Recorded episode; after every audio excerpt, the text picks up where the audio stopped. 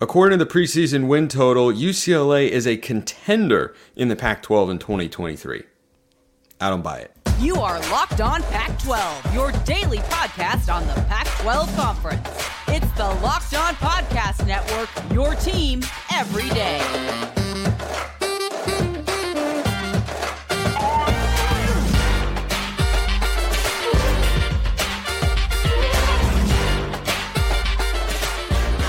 Welcome, everybody, to another episode of Locked On Pac 12. I'm your host, Spencer McLaughlin. Thank you so much for making this your first listen or your first view of the day. Part of the Locked On Podcast Network, your team every day, and your number one source to stay up to date with our media rights free and beloved Conference of Champions. Like, comment, subscribe, rate, review, please, and thank you wherever you listen to or watch this show. Today, we have my man, Zach Anderson Yoxsimer. He's the host of Locked On UCLA. He is at Zach underscore and underscore Yox on Twitter. We can't talk about UCLA without him, so let's just hop right into it, Zach. I, I am not completely down on UCLA to where I think they're a sub 500 football team in 2023, but they get lumped in because of their preseason win total with the Oregons, the Utahs, the USCs, the Washingtons, and the Oregon States of the world, who are seen as conference contenders. And I I just don't quite buy them. I would pick them as the least likely of that group of six to win the league. Your thoughts? I mean, I'm kind of with you, Spencer. I know I'm an optimistic fella. You probably, if you've watched Locked On UCLA, think I'm an optimistic fool.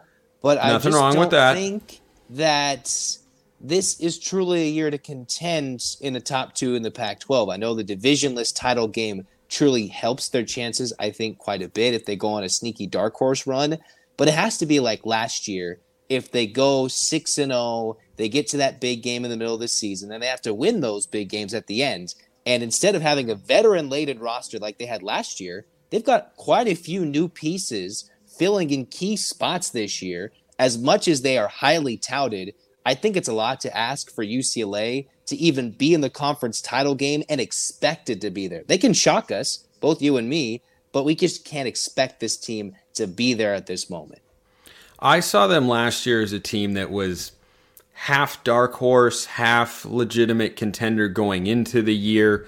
And then they made it clear in the early going with that 6 0 start and really that statement win, which I thought they would get against Utah in the middle of the year at home. That was kind of their you know, put your foot in the ground and say, we're here and we're here to contend. Now, the end of the season did not go as planned. You had the stumble against uh, Arizona. You lost the close game to USC, lost the Sun Bowl to Pitt. Things kind of spiraled from there, but things were looking really good for UCLA. And the reason that I have them as a pullback team this year, they were 9 and 3 in the regular season a year ago. I don't th- I think that's their ceiling and we're going to get to their schedule on today's show and talk about the quarterback situation as well. I think 9 and 3 is their ceiling whereas last year I thought their ceiling was 11 and 1 and I predicted predicted them to go 10 and 2. They very nearly did. I think they're in the 7 and 5 to 9 and 3 range and I just the biggest thing that that nags my mind about UCLA Zach is look, I, I know Chip Kelly knows how to win football games. They do have talent that they've brought in to replace the talent that they've lost. But the talent you lost at the most important position, replacing Dorian Thompson Robinson, even if one of the guys ends up being good, they can't be as good this year as DTR was a year ago. No, they can't. And you have to forget, you can't forget Zach Charbonnet. You had just so many pieces stepping up in the right moments of games that you can't really expect, despite what they brought, all the transfer portal hype it's not going to work every year, can it, Spencer? I just don't think it can. And there's a lot of question marks in the Pac 12, right? There's a lot of interesting teams at the bottom with new coaches that you don't really know are they the worst team ever or like a Deion Sanders is he going to be a good team with them hitting the portal UCLA is supposedly supposed to have this easy Pac 12 slate I'm not fully buying that which is why they have this pre- this preseason contender hype this schedule is a lot tougher than people think but they still certain, certainly should make a bowl game. Yeah, no, I'm not thinking they go out there and are going to be five and seven. I would be surprised if they do that. And look, you know the trenches and the you know non-glamour positions, the defensive backs, linebackers of, of the world, offensive line better than I do. But I've seen Chip Kelly be able to score too many points in his time as a college coach, including his time at, at UCLA, for me to think, yeah, they're going to be a disaster this year. They're in a state of rebuild. They're in a state of turnover. Like they have turnover at the most important position, which is why I don't see them as a conference contender. But I do think that they are still at the point where they, they have more talent on their roster probably than a good half of the Pac 12 or at least uh, a, a, decent share of, of the Pac 12 comparatively. But I just think that when you have a quarterback league as deep as the Pac 12, Caleb Williams, Michael Penix, Bo Nix, Cam Rising. Now you have Shedeur Sanders in there. You have Cam Ward at Washington State, Jayden de Laura at Arizona. It just feels like that is too deep, and you're just expecting either a, a five star to be great, a transfer to work out, a veteran who you know could be a solid starter to kind of go beyond his potential. You're just asking something that is not impossible, but also doesn't feel particularly likely to me. Yeah, when you're asking multiple players to to replace NFL draft picks, that's not always a recipe for success, right? Even the best programs have a down year, and while they're trying to compete with things across town, I think UCLA in their best best season is one taking down USC on the road would be a, a, a win, and just getting to a good bowl game is a truly optimistic, realistic version of this year. Yeah, I like the offensive pieces that they've brought in. You know, Carson Steele, the running back from Ball State. I loved, I thought the best receiver to go into the portal after Dorian Singer last year was J. Michael Sturdivant from Cal. He is a number one guy. He'll replace Jake Bobo. That's all great. But again, when you lose your three best offensive players from a year ago, DTR, Charbonnet, Jake Bobo, even if you have good pieces to replace them, I, I don't know that you can expect the production to, to replicate on, on that front. But the schedule for UCLA factors into a lot of this. And, and, it's kind of an interesting way to, to view this, at least I think it is. There are teams that have an eight and a half win total with a Utah schedule, and then there's eight and a half win total with a UCLA schedule.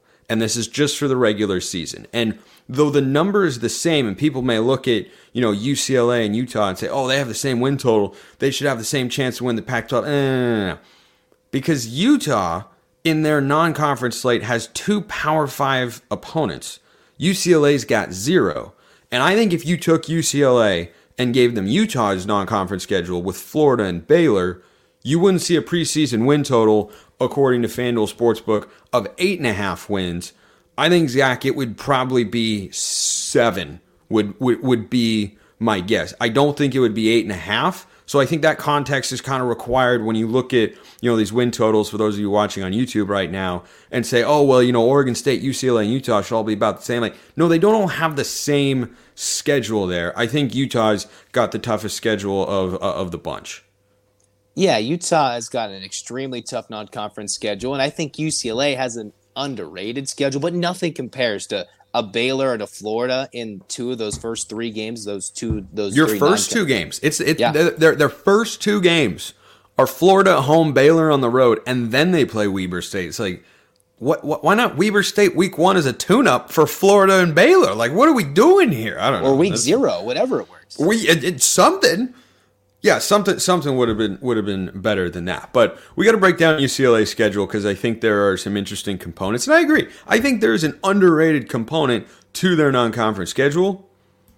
Nothing underrated about FanDuel though, because that is America's number one sports book. You can take your first swing at betting Major League Baseball on FanDuel and get 10 times your first bet amount in bonus bets up to $200. Just bet 20 bucks and you land $200 in bonus bets, win or lose. That's 200 you can spend betting everything from the money line to the over under to who you think is going to hit the first home run to which team do you think is going over their win total in the Pac 12, under their win total. You know, I like Cal over. All you everydayers out there, I'm probably crazy, but I like Cal over four and a half wins. I like UCLA under eight and a half wins. Whatever you want to bet, you can get it at FanDuel all in an app that's safe, secure, and super easy to use. Sign up today. Visit fanduel.com slash locked on. Get up to $200 in bonus bets. That's fanduel.com slash locked on. Fanduel, official partner of Major League Baseball. a refreshingly ice cold second segment sip as we get to UCLA's schedule here. So, the Bruins non-conference schedule at the on the on the outset, Zach, at the outset, whatever you're supposed to say there. English is a dumb language, regardless. You look at it and you say, okay, no Power Five opponents. Well, that's not great. But Coastal Carolina and San Diego State, not exactly, as my grandfather would say, Willie off the pickle boat for G5 schools, but still, you were supposed to have Michigan this year, or was that just yeah? You were supposed to have Michigan in 22 and 23. Michigan bailed because they're a bunch of cowards, just like Ohio State bailed on Washington. Absolute cowards.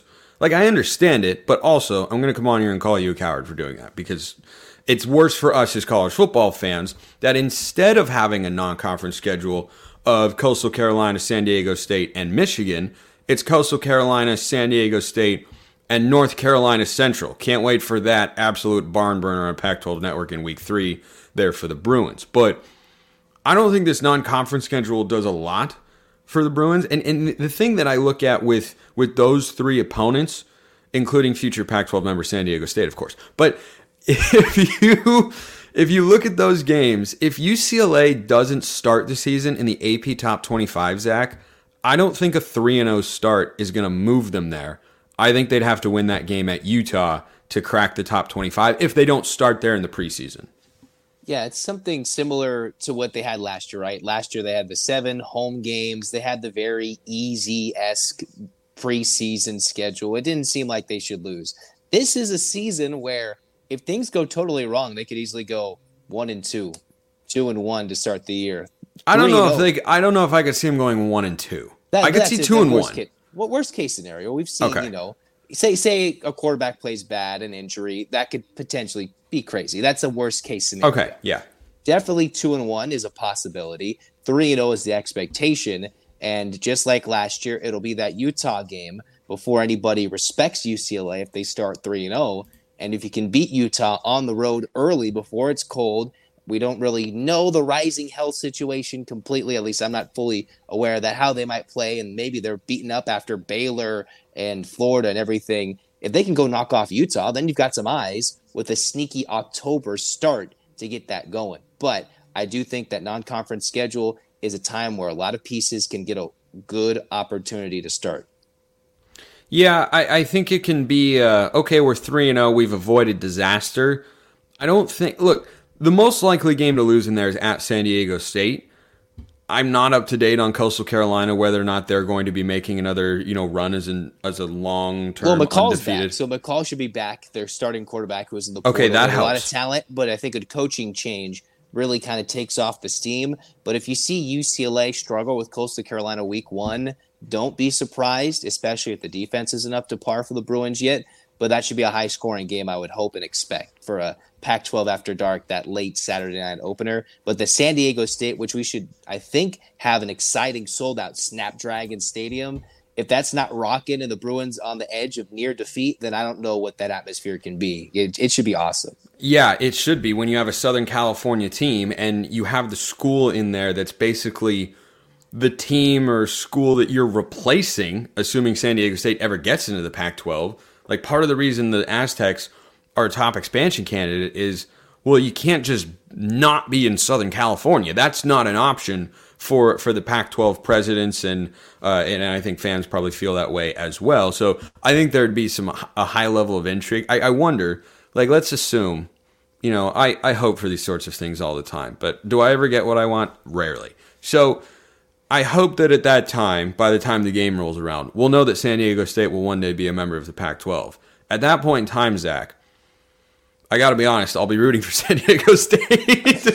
oh goodness! like, I, like I just I I would now if they're not coming to the conference, then I, I, I don't feel as feel as strongly about it. Though, might still be rooting for San Diego State. I don't know. Aztec fans out there, they're big fan. If you didn't know, the Aztec fans out there, the uh, oh, what's the name of that show? It's like Mount Montezuma, or the Sons of Montezuma. All the Sons of Montezuma out there big fans of Locked On Pac-12. So I gotta, I gotta, I gotta, I gotta show the love back there. So conference play then begins for UCLA, and they start with at Utah, which is pretty brutal. it's like, hey, here's Pac 12 conference play. Here's the two time defending champs. Oh, by the way, you're on the road in Salt Lake City. That's a pretty rough beginning there, and I agree is going to be the first show me what you're made of, show me what you got moment for UCLA. And, you know, the good news for whoever's playing quarterback is you're going to have three games to kind of get it right or get yourself in the best possible uh, situation there with, with the rest of your team. But what I notice about this schedule, Zach, that's tough for the Bruins. Three out of the first four conference games on the road. I mean, you talk about the Pac 12 saying, don't let the door hit you on the way out. That's kind of what that feels like to me. Yeah, I mean, it's interesting. They do get that bye week earlier in the Pac 12 schedule, so they can get that rest. It's not just three games in four weeks, it's the, the four games in, I believe, what, five weeks, so they get the extra week. But Utah to start, hey, I'd rather play them in September than I'd rather play them in late October or November out in Salt Lake City. So that's all I'm saying. Get them early before they get hot late, like the Utes did last year. And then Washington State, sneaky tough home game. Not really sure what the Cougars are going to bring, but I don't think that should be anything lighthearted. Those road games, those yeah. are going to be extremely, extremely entertaining. Yeah, so they start with at Utah on September 23rd. Then they have the bye, which is a really early bye, but like you said, not the worst thing in the world. And that's probably, you know, how the Pac 12 is justifying this this stretch for them of Utah by Washington State at home and then at Oregon State and then at Stanford. I expect them to win that game at Stanford. I don't think the Cardinal will be anything to bat your eyelashes at in, in 2023. I mean, Troy wins- Taylor, they're talking about all that love. What is it, Elijah Brown in SoCal? They're making some noise. Oh, no, no, no. I completely agree that they are making noise. They, they have a top 15 recruiting class. Did you know? Fun fact, Zach, as we record this show, Stanford has a higher 2024 recruiting class ranking than Alabama. Did I, you know that? I, I did, did not know that. Crazier. Th- so I'm just saying, crazy. I mean, is that going to last? No, of course not. But does it exist right now? And is it kind of funny and also indicative of what Troy Taylor's doing there? Yes. But do I expect those changes in year one? No, because his roster is basically all the same because they can't bring in transfers over there. So he's got he's got a lot of ground uh, to make up. But their win totals, you can see, are on YouTube. Is three and a half, tied for Colorado uh, for the lowest in the Pac-12, according to our friends over at FanDuel Sportsbook. They're uh, what I've since dubbed, since seeing this graphic, a right column team rather than a, a left column team. But anyway, so they go uh, Utah, come back home against Washington State. I think that's going to be a good game. UCLA and Washington State down uh, at the Rose Bowl. Then you go at Oregon State, at Stanford, and host Colorado. That's a stretch there. You know, those four games off the bye, I think you're doing well if you win two. I think you're doing great if you win three. I think you're backing up the conference contender expectation or desire, shall we say, if you win all four. Yeah, when you come off a bye and you play Utah, this is the typical UCLA formula. You play Utah. We get all hyped because they get 4 0, and then you lay an egg on an 8:30 Pacific time kickoff against Washington State. Beat Oregon State, who all of a sudden has hype, and then you barely beat a Stanford and Colorado. That's a UCLA formula for success and disaster at the same time. And then lo and behold, who comes around in November? Arizona, and you're like, oh, not this yeah. story again. Not this story again with the team that's confident from last year. That is the most naysaying UCLA fans' brain on how the season could go in a best worst case scenario going down after the bye.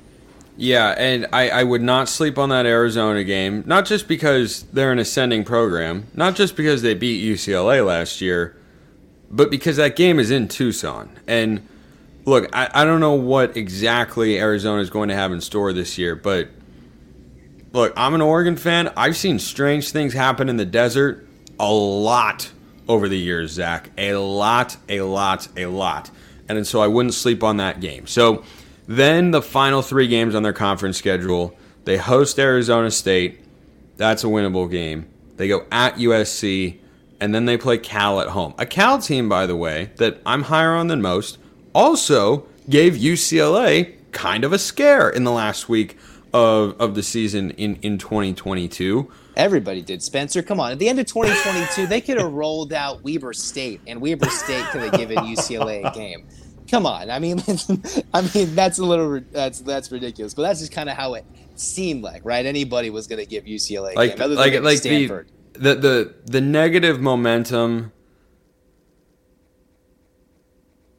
It had just snowballed at that point, right? It was just uh, the mojo was gone. Yeah, the mojo was gone. I think is the way of uh, of looking at it for sure. So they're one of the teams this year that have to play five road conference games, and this alternates. By the way, this is part of the uh, fun of being a conference commissioner and having teams and everybody is to ensure that there's that there's fairness in this stuff and there's a regular rotation and matchups and everything like that. And as I've hosted the show for the last uh, year and a couple months, it's it's been fun to kind of like see that stuff and understand. Oh, that's why we play this team. Oh, we you know we played this team because we played you know the we played their their travel partner on the road last year and we're not playing both those teams because they're in the formerly you know other opposite division so we're going to play them this year you know so like you guys went uh, at uh, who's a who's a North team from uh, from last year? You guys went at Cal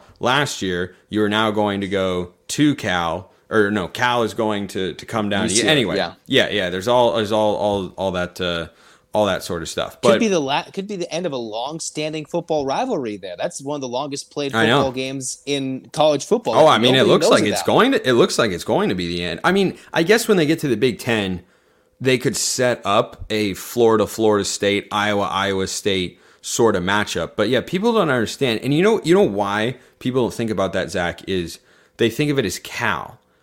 It's UC Berkeley as in UC Los Angeles. And so people don't really associate them as like, oh, there's there are these big rivals because they just think USC, UCLA because they share the same city. But UCLA is going to be paying what the, what has been dubbed calimony, which is a hilarious term, to Cal to go to the Big Ten because of the historical ties between those two schools. So they'll con- they'll continue playing. The team in the North that uh, that you miss this year, or one of them, uh, that actually works out as a big break for UCLA this year is they miss Oregon and they miss Washington.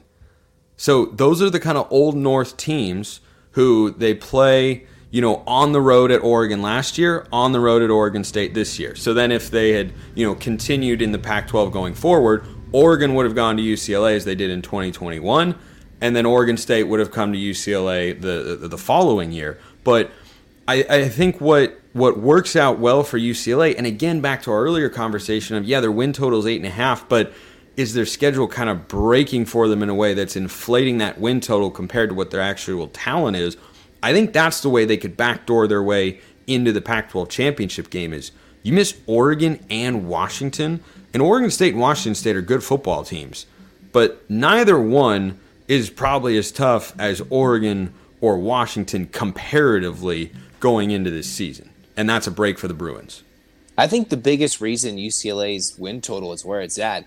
It's not because of how good the team is; it's who they don't play. It, it that's basically what it is, Spencer. You don't play Oregon, you don't play Washington. Last and you don't play and and sorry to cut you off, but you don't play a Power Five non-conference opponent.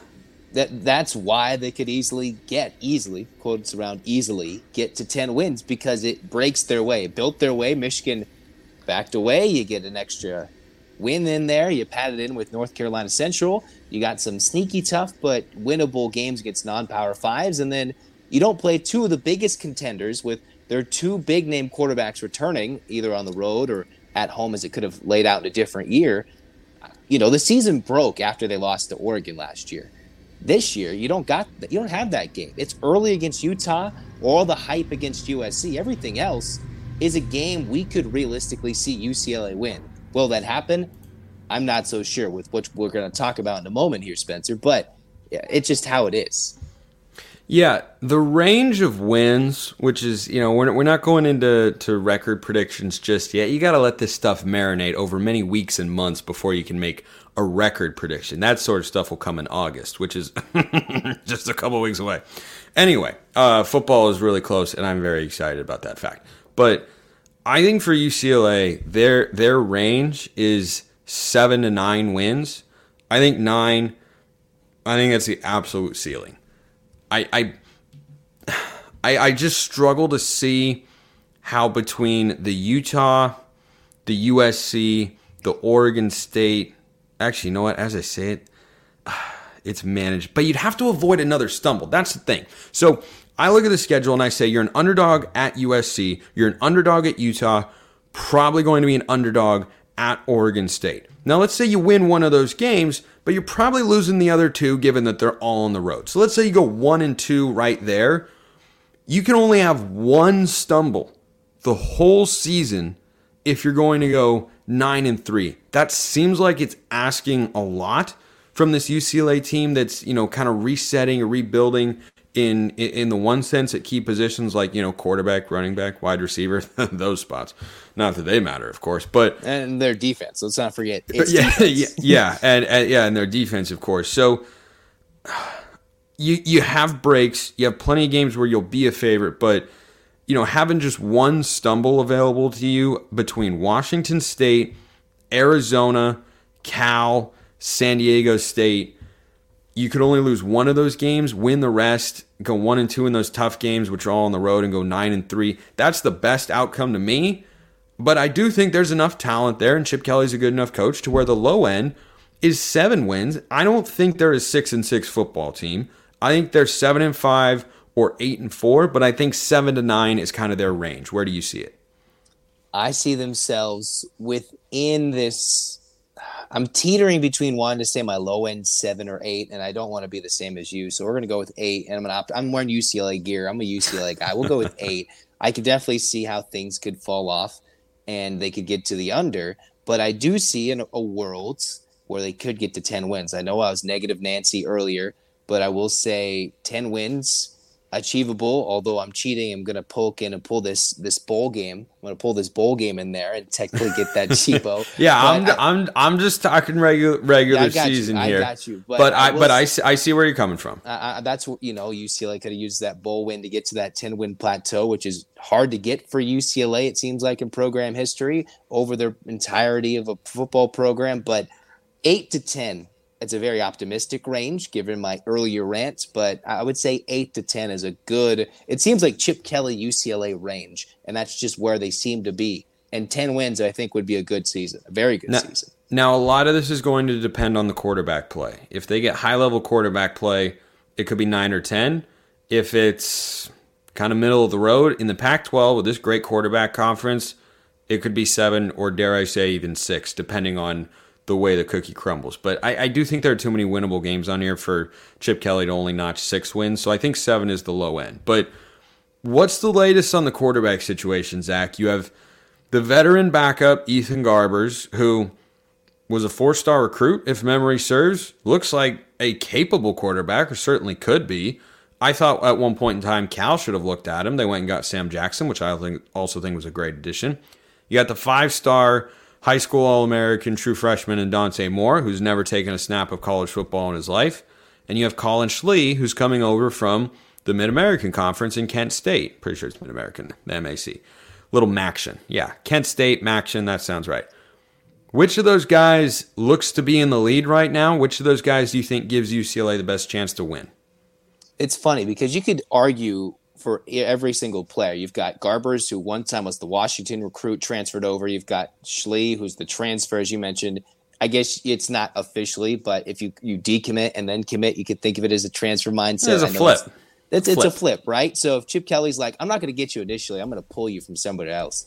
Garbers, he's been in the system for a long time. He almost took UCLA on a game-winning drive in the bowl game, filled in nicely. If you remember, DTR wasn't even in that end of the game against Pitt over what New Year's Eve to December 30th, whatever day that was at the end of Gar- Garber's Garber's also, by the way, I thought you were going to go to this because I'm an, an, Oregon guy. The he Oregon was in at the end of the game in 2021 against Oregon, almost led them on a game tying field goal drive, threw an interception, made a young freshman mistake, but he was making throws, he was making plays, and I looked at it, I went, I could see that guy starting a quarterback. Yeah, absolutely. He's a guy that he's a safe option. He's a guy that could get the job done but of course, you've got the exciting options, right? You have Schlee, who's gotten some NFL love, someone who's played the most at the D1 level. You bring him over, you think, all right, he's going to compete with Garbers. This is the guy that's going to challenge him. And while there were some ups and downs, I think in spring football, he has a chance to win this job. You don't really try to bring someone over like that if you don't expect him to truly challenge until we saw what happened in mid December and you bring in the all uber hyped Dante Moore, who I would suggest, I think most UCLA fans would want, and I think you start him as soon as possible. And if things don't work out, you've got the porter, you've got the veterans. Dante Moore has a lot of intangibles, got a little bit of a leadership, a little bit more of a leadership quality for a youngster. And while there might be a little bit of some questions I've read about that arm strength deep down the field, you don't necessarily need all that in the Chip Kelly offense necessarily with the way he creates openings and with all the wide receiving threats. Maybe it doesn't even matter who's at quarterback if you can just hand the ball off to Carson Steele and the offensive line blocks and plays to perfection. I say Dante Moore is the option. Plays play him as quickly as possible and how and see how good he is. If he's not, then you can just kind of move away from him. But I'm not sure that's how it'll play out.